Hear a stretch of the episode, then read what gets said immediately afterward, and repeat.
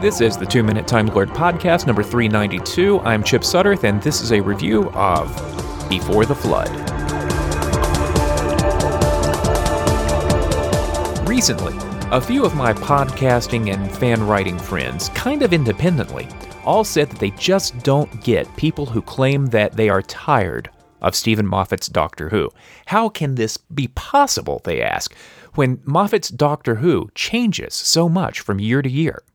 Well, I'm not sure that I buy that.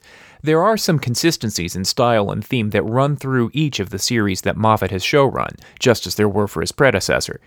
Just because Steven Moffat and his writers are telling different stories in Moffat's year long arcs, that doesn't mean that the storyteller's voice isn't fairly consistent.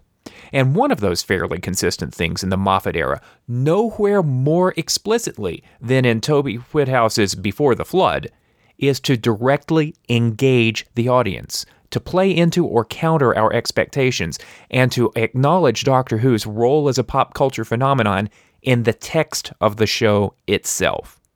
We're all stories in the end, says the 11th Doctor, who follows by saying that he doesn't like reruns. Listen, commands the 12th Doctor, to no one in particular, except that he's talking to you. And for the piece of resistance, the entire pre credits teaser sequence this week was the Doctor lecturing you, yes, you, and playing Beethoven's Fifth on his electric guitar, which magnificently segues into the theme of the show itself. And you thought Moffat taking over from Russell T Davies as showrunner would make Doctor Who safe and familiar and more like the classic series again. No, instead, Moffat seems to be arguing with himself publicly over the nature of the show itself. What's essential? What can be undone, redone, or rebooted? So while some fans loved last week's episode because it seemed so traditional, one conservative former podcaster I know called it the first episode he'd liked in years, I loved Before the Flood far more because it took more risks and played with more genres. We had simultaneous adventure in two timelines. We had an entirely contrasting setting in each of them. We had a fairly impressive B movie monster, a doctor struggling with his apparent destiny, and both he and Clara were being called out for their moral ambiguity.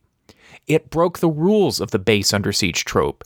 It used Under the Lake as a setup for the real story. So, Before the Flood was my favorite thus far of Series 9. By far. I just had one major annoyance. But let's save that for another two minutes next time, okay?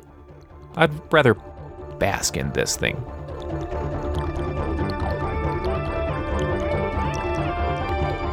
More episodes of Two Minute Time Lord podcast are at TWOMinuteTimeLord.com, and we're on social media at numeral Two Minute Time Lord. Thanks for listening.